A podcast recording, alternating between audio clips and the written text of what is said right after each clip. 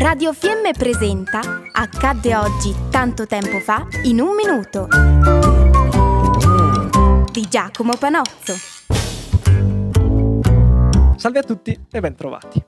Il Titanic è forse una delle navi più famose della storia.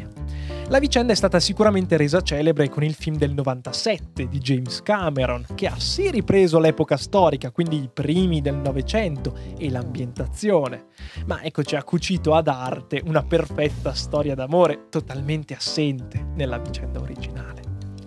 Questo enorme transatlantico era stato progettato assieme ad altri due, l'Olympic e il Britannic, per offrire un collegamento settimanale tra Gran Bretagna e Stati Uniti, un'impresa non da poco.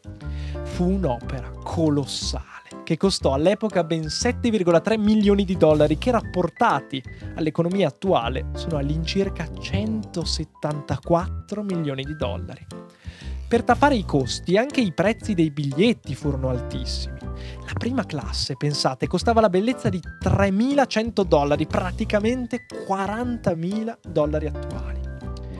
Dopo la sua ultimazione, a marzo del 1912, il Titanic salpò prima da Southampton e poi proprio l'11 aprile del 1912, il giorno che ricordiamo noi oggi, da Cobb in Irlanda.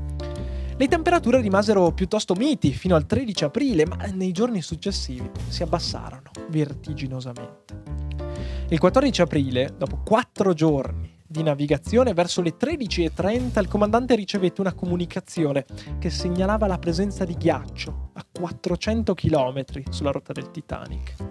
Tuttavia il comandante non diminuì la velocità, giudicò sufficiente spostare la rotta del transatlantico sulla rotta esterna, meridionale. Tutti noi sappiamo che non sarebbe bastato. Il Titanic si scontrò contro il famosissimo iceberg e si inabissò spaccandosi in due. Pensate che il suo relitto poi venne scoperto solo il primo settembre del 1985. Noi invece ci sentiamo domani, buon proseguimento e grazie mille per l'ascolto. Abbiamo trasmesso Accadde oggi tanto tempo fa in un minuto di Giacomo Panozzo.